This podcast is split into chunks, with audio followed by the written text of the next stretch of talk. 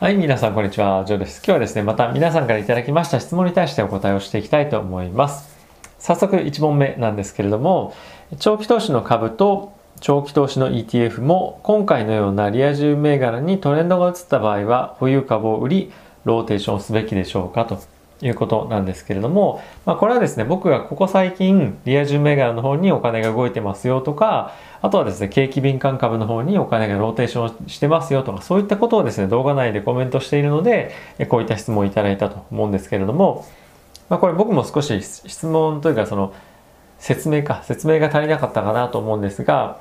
まず基本的に長期の運用、例えば5年とか10年で運用しているものに関しては、比較的短期の動きは追う必要はないかなと僕は思っています。で逆に売買をしてしまうと、まあ、この大きく上昇する局面を逃したりとかっていうのもあるので僕はそこはやめておいてもし短期で運用しているお金があるのであればそういった資金の振り方っていうのをやってみてもいいんじゃないかなと思っています。まあ、僕は日々コメントしている中で、えー、ちょっと今後は気をつけてお伝えしようかと思うんですがまあ、今お金の流れはこっちに流れてますよとかそういったものは比較的短期の資金の、え、利用方法としてお伝えをしているつもりでした。なのでちょっと分かりづらかったら、え、すみません。今後は分かりやすくお伝えをしているように、え努力していきますのでよろしくお願いします。では、え次2問目いきたいと思うんですけれども、えバリューやシクリカル系銘柄は何を足がかりにして購入を決めたらよいでしょうか？グロース株は決算を見て買うことにしていますがバリュー株などは決算が良くて良くなっていく過程でどの、えー、タイミングで乗っていけばいいのでしょうかということなんですけれども、まあ、これはですねさっきの質問にちょっと通ずるものがあるのかなと思うんですがやはりどんな銘柄もなんですけれども資金が、ま、回ってくるタイミングっていうのはやっぱりあるんですね。これ今非常に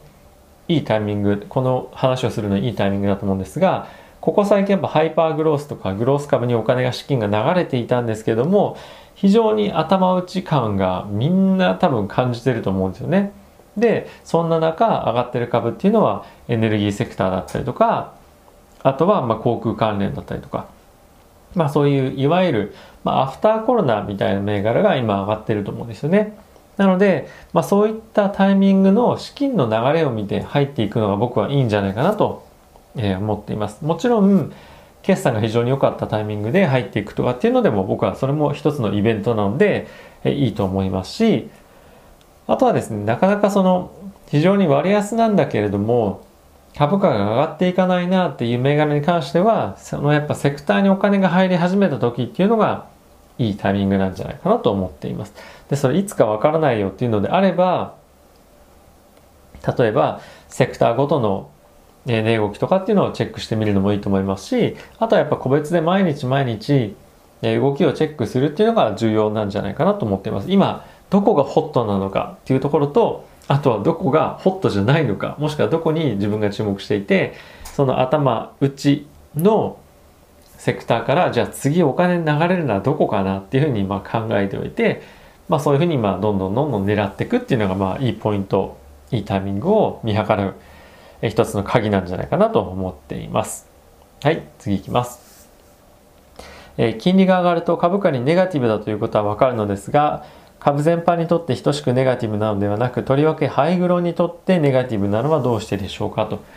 いうわけなんですけれども、え、株式の価値の算定の方法にはですね、いくつかありまして、その中の一つの代表的なものが、えー、ディスカウントキャッシュフローモデルというふうに言われています。で、これは日々の業務で、えー、使う人もいればなかなか使わない人もいると思うので、あまり、なんだろう、一般的というかメジャーではあるんですけども、まあ、そんなにクイックにできるものではないので、どういうふうな場面で使われるかっていうと、例えば M&A の企業買収をするときの価値選定の、まあ、一つの方法の目安として使ったりとかっていうのもするんですけど、まあ、こういったものがまああるわけなんですね。で、えー、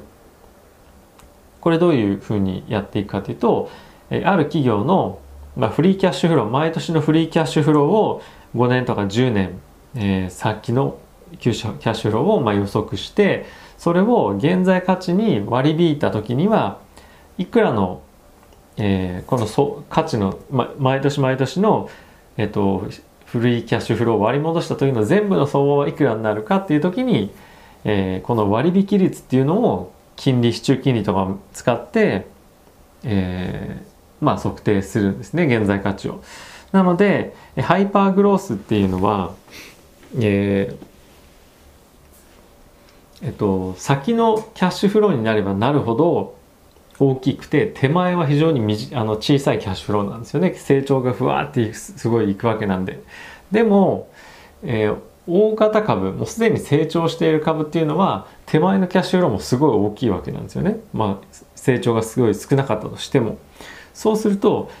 キャッシュフリーキャッシュフローが遠くにあれば遠くにあるほど何回も何回も毎年毎年複利で、えーまあ、ある意味割り引かないといけないので例えば10年後にものすごい大きい成長があったとしても10年手前に割り引いたとしたらものすごい小さいあのキャッシュフローになっちゃうんですね。であんまり成長がなくても手前のもうすでに今潤沢なキャッシュフローがある銘柄の方がそういった割引率という、まあ、ディスカウントキャッシュフローというモデルを使うとえーまあ、価値が出るということもあるのでやはりその成長を今後期待されているかつ今もう利益なんて出てませんよなんていうところになると、まあ、ほぼほぼもう価値がない銘柄みたいな今はなっちゃうんですねそういうディスカウントキャッシュフローモデルという手法を使うと。でそういうふうに、えー、価値を算定する人もやっぱり今でもたくさんいるのでハイグロハイパーグロース銘柄に関しては株価金利上昇が株価にとって非常にマイナスになってしまうというのが背景としてあります。大丈夫でしょうか？はい、次いきます。えー、ドル円が100円を超えてきました。アメリカと日本の株価に影響ありますか？ということなんですけども、えー、これはやっぱりありますね。えっ、ー、と、日本株に関しては、えドル安、うん、円安か、え円安、まあ、こうどんどんどんどんドル円が高くなっていく方ですね、の方が、え非常にいいです。で、これはなぜかっていうと、日本の企業はですね、まあ、日本より国内よりも海外の売り上げの方が多いので、えー、これは例えば100円があ1ドルか1ドルが100円の時と1ドル ,1 ドルが200円の時であれば同じ1ドルの売り上げでも、えー、100円か200円かっていうのは変わってくるわけなんですよね。なので円安であればあるほど非常に日本の企業にとってはいいというわけなんですね。で、これが、じゃドルの企業、アメリカの企業から見てみると、どういうことかっていうと、まあ、これドル円では見なくて、まあ、他はドルインデックスとかいろいろあるんですけども、えー、おそらく今多分使われ、一番多く使われるのがユーロだと思うんですね。なので、えー、ユーロドルとか、まあ、他の通貨ではドルが今弱含んでいるので、これもさっき言った円安と同じで、ドル安になればなるほど、アメリカの企業にとってはプラスということになります。はい。なのでまあドル円だけを基軸にしてみるっていうよりも日本であればドル円、えー、アメリカであればまあドルインデックスっていうのがあるのでそれを見てドルが今弱含んでいるかどうかっていうのを見るのが今いいかもしれませんね。で今ドルは非常に弱くなっていってるのでアメリカにとって貿易が非常に盛んな会社にとっては非常にいい今環境かなというふうに思います。はい、次ですね。えー、逆差し値えー、セルストップについて考えます。長期で持ちたいものにも設定しておいた方が良いのか、上げが急激なものだけなのか、えー、短期銘柄だけなのか、ジョーさんはどうされていますかということなんですけど、ま、僕はですね、ほとんど使わないですね。使ったことほぼないっていうぐらい使わないですね。なぜかっていうと、結構ボラティリティが高い銘柄持ってると、すごい大きく一日の中で触れるので、やっぱり置いておくと、それ触っちゃうんですよね。あの、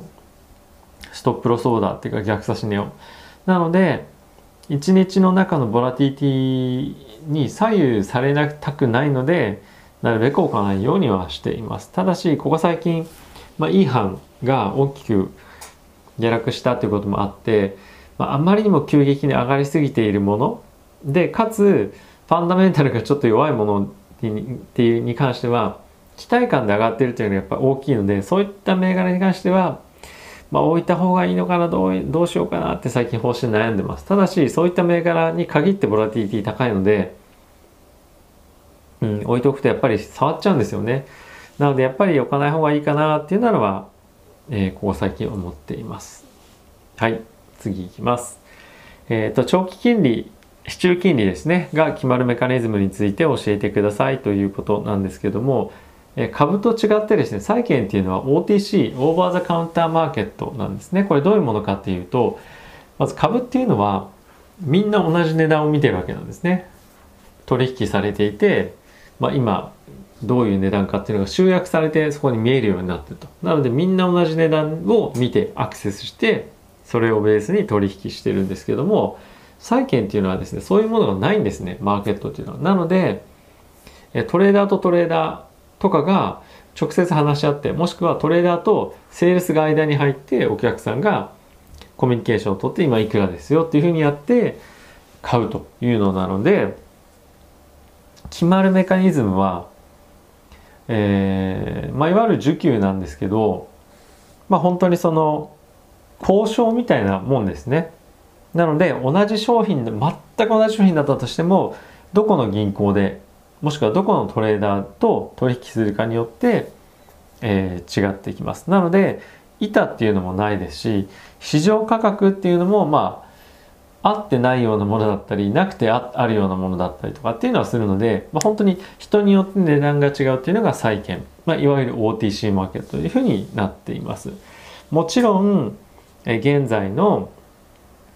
えー、まあ、金利とか、まあ、いろんなそのマーケットで取引されている金利があると思うんですけどそういったものに影響を受けるんですけれども基本的に最終的にじゃあいくらなのっていうふうになる時はもう人がこれでいくらだよっていうふうにああもうちょっとそれ高いからいらないわでもだったらこれぐらいでいいよみたいな、まあ、そういうなんかそのいわゆる、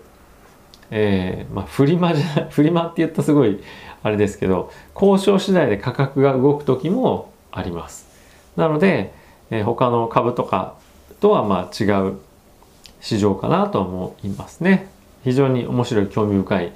えー、市場なので、えー、ぜひよかったら勉強してみてください。はい。あとは、えっ、ー、と、イーハンの件があって中国銘柄のカントリーリスクが大きいと感じます。フートゥーに関してはどう思いますか、えー、教えてください。やはり中国市場の成長には期待していますということなんですけれども、まああのまずじゃあイーハンがなぜ、えー、ショートレポートを書かれたかっていうのの、まあ、背景というか、まあ、自分なりの考え方をしてみたのとしては非常に短期間で株価がめちゃくちゃ上がったっていうのがまず一つ過熱感がやっぱあったと。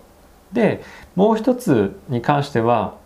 まだ新しいビジネスこれからやっていくものなので、えー、自分たちのその会社の中にいろいろ整ってなかったんですよね。生産ラインも整ってなかったかもしれないですしあとはいろんなリスクに対処するものもまだ会社として持ち合わせてなかったのかもしれないですしあとは、えー、大規模なてか常にその売り上げが立ってるものではないと思うので例えばトヨタみたいにもう自動で全部あの車が作られてみたいなそういう状況ではないので、えー、実際に受注はしてるんですけども販売っていうのはまだもしくはデリバリーっていうのところにまだ至ってなかったっていうのが、まあ、まだまだいっぱいあると思うんですよね。なので本当にビジネスここ大丈夫っていうふうになんか変な見方をしたりすると、えー、信頼を受けない会社だなっていうふうにまあ見えてしまう時もあるというようなことだったんだと僕は思っています。なので本当に不正会計があったりかどうかしたかっていうのは正直まだ分かんないですけど、えー、やっぱりそういうまだ新興の企業だからこその弱さっていうのはあったんじゃないかなと。なので今回のことに関しては、まあ、そういったことが要因としてああいう大幅な下落があったと思います。で今回に関してはあれはまあ中国銘柄のカントリーリスクという言われればそうかもしれないですし新興株のリスクと言われれば、まあ、そういった表現もできるんじゃないかなと思っています。でじゃあフートゥはどうなのかっていうふうに考えてみると、まあ、実際にプラットフォームを提供して今のところ滞りなくビジネスしっかりできてるっていうのもありますし、まあ、あとただ実態としては現地の人に聞いてみると、まあ、カスタマーサービスとかが、えー、カスタマーセンターっていうのがやっぱり充実してないこともあってしっかり提供できてないということもやっぱりあったりとかするようなのでまあ似たような状況だったりするんじゃないかなと思うのでまあ、もし何かつつかれた場合には、えー、何かしら出てきちゃったりするかもしれないなと思っていながらもただしオペレーションしていく中で何か例えばそのもうトレーディングプラットフォームなのでフットは。人々がトレーディングしてるじゃないですか。その中で問題とかが出てなければ僕は全然大丈夫かなと正直思ってます。で EHang の場合はプロダクトがあってそれを売ったかとか製造してるかっていう状況に、えー、目をつけられてしまったのであ受注したけどお金だけもらって作ってないよねデリバリーもしてないよねみたいな風に、まあ、言われるとまあまあそうですねみたいになっちゃいますよね。でもフートの場合は実際にプラットフォームを使って、えー、取引してるのでカスタマーが。クライアントが。なのでまあそういったリスクは E ハンと比べては小さいんじゃないかなと僕は思っています。ご参考になりましたでしょうか？はい。えー、と最後ですね、え、景気回復に向けてリア充銘柄の仕込みとともにポートフォリオの中に国債も組み込むべきでしょうか？ということなんですけども、まあこれは本当に好き好きですね。すいません、ちょっと外うるさいですね。まあリア充銘柄をその組み入れるかどうかっていうところもそうですし、ポートフォリオに国債を入れるかっていうのもあのやっぱ好き好きあると思います。僕僕はあの債券をポートフォリオに入れるってことはないないタイプなんですけど本当にディフェンシブにやってかつでも全然お金例えば利息つかなくてもいいよっていうのであれば入れてもいいかもしれないですけど例えば年率1%とかまあ高くてもどんなに高くても3%とかでもいいのであればまあ持っておくのもなしじゃないかなと思いますね。はい。まあそれであれば僕は、まあこれ本当に僕の個人の意見ですけど前にもお伝えした通り、まあ、 GAFAM のどっかの銘柄持ってるとかその方が確実にまあ、確実というかあのリスクリワード的にいいリターンができるんじゃないかなと取れるんじゃないかなと思っています。はい、ご参考になりましたでしょうか、えー、たくさんの質問またありがとうございました。すべてに答えることはできなかったかもしれませんが、えー、皆さんに役に立てばと思って、えー、答えさせていただきました。またですね、質問募集させていただきたいと思いますので、えー、何卒よろしくお願いします。ということで皆さん、良い週末をお過ごしください。さよなら。